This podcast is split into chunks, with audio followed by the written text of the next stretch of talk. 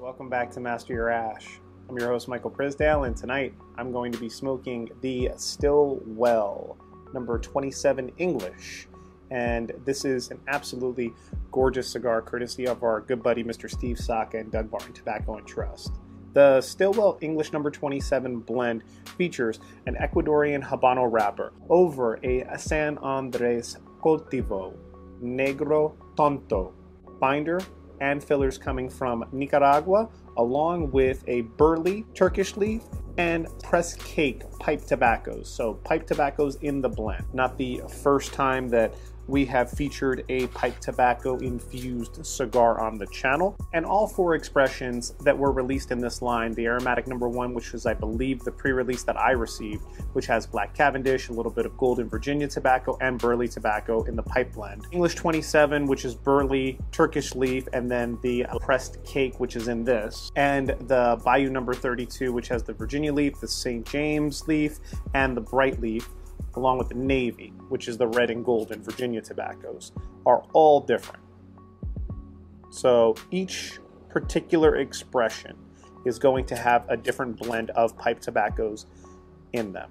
The Stillwell holiday release, the Y 2022, was also part of last year's release, and that was the first limited edition in the lineup, which is very cool because of the fact that it's also a unique blend of holiday pipe tobaccos that are traditionally smoked during the holidays. So, super cool.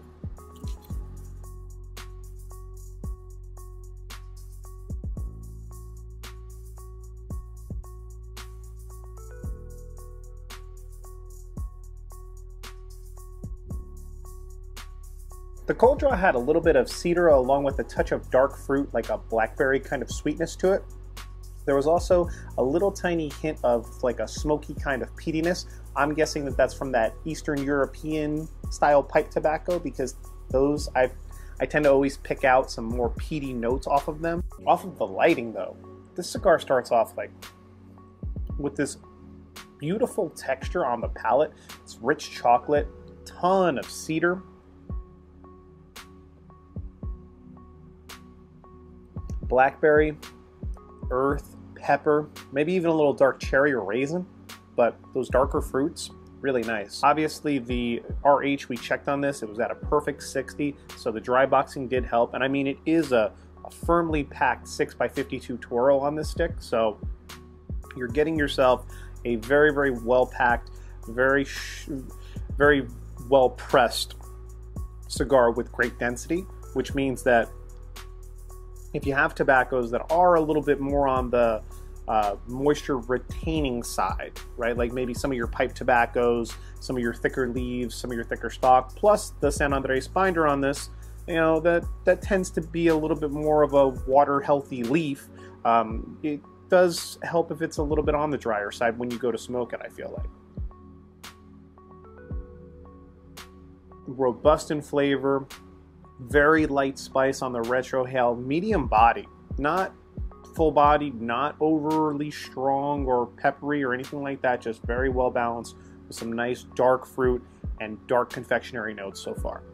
I'm gonna smoke it down and I'll be back. Steve Saka said in his notes about the whole entire Stillwell blends that all of them are going to be perceived differently by pipes, pipe, pipe smokers and by cigar smokers. I fall more into the category of a cigar smoker than a pipe tobacco smoker. I always have. It's just the way that I've consumed tobacco over the years. I have a pipe for pipe tobacco, but I do not consume anywhere near as much of it as I do cigars, of course. And so, one of the things that I've been trying to get a little bit more into the mix of is like figuring out if I can do a pipe tobacco review and um, how that's going to be perceived. So leave me a comment below if you think that you'd like to see some pipe tobacco reviews. Obviously, Sean T, he sent in a wonderful plethora of pipe tobaccos. I just have to get around to smoking them. So that's something that we can mix in. Definitely mix in some pipe tobacco reviews. But hopefully, this will be the catalyst to get me to smoke a little bit more pipe tobacco. There was a time where I did go to my local brick and mortar and I did experiment weekly with pipe tobaccos. So there has been times where I've smoked more pipe tobaccos than I have cigars. But for the most part, throughout the last damn near 20 years, it's been cigars. However, To make a long story short, I do perceive this as more of a cigar blend. There is definitely just notes and hints of the pipe tobacco flavors, the confectionery, the dark fruits, the chocolate notes. Those were primarily from a mixture, right, of the two interacting with each other in the blend. And overall, the cigar blend by itself is fantastic. Ecuadorian Habano wrapper, San Andres binder. The pipe tobacco has kind of just been a complementary note.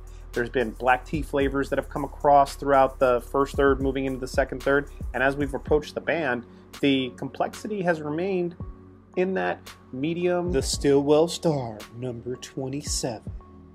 This is Dunbarton Tobacco and Trust.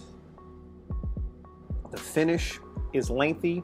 The smoke volume is great. It's fantastic. It's what we expect out of Dunbarton Tobacco and Trust and Steve Saka. It's just overall just high quality tobacco and high quality blending. As far as pairings with our Stillwell, at you know, dark fruit, dark earth, chocolate notes. Gotta go with my port cherry stuff. Sandeman Founders Reserve. This is a fantastic ruby port coming to us from Portugal. And one of my favorite lines, one of my favorite brands in port, especially their vintage selection. I love the ruby, I love the vintage, basically everything in the lineup. Some of their aged expressions and vintages that are out there are just absolutely phenomenal. I can't think of anything better than a nice ruby or vintage port with this stick.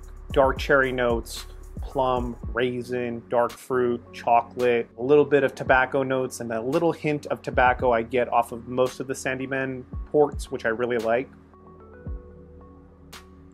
And then that little extra hint of sugar to go along with some of the black tea and dry notes that we got off of this stick. Only a box worthy stick. They come in boxes of 13, so at $15 price point, you're looking at just under 200 bucks at about 198 and some change as far as the MSRPs go. Final third, the flavors have all concentrated pretty well. There's been almost this barbecue, like a not a mesquite barbecue, but more of like a just an overall cedar woody expression that is kind of ramped up in the second third and is carried into the final third so far.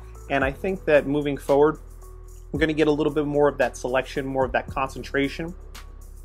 But the the cigar still errs on the side of great, rich molasses, sweet undertones, that honey note, this confectionery chocolate, and then just a, a hint of pepper on the retrohale. Very well balanced. Never really went past medium for the most part. There were little bits and pieces where it looked like we were going to move into medium plus, but it has remained a medium body, medium strength smoke with great flavor and great balance. Anyway, thank you all so much for watching, liking, commenting, subscribing, continuing to grow the community here at Master Your Ash. I greatly appreciate it, and I look forward to catching you again for another Dunbarton Tobacco and Trust review.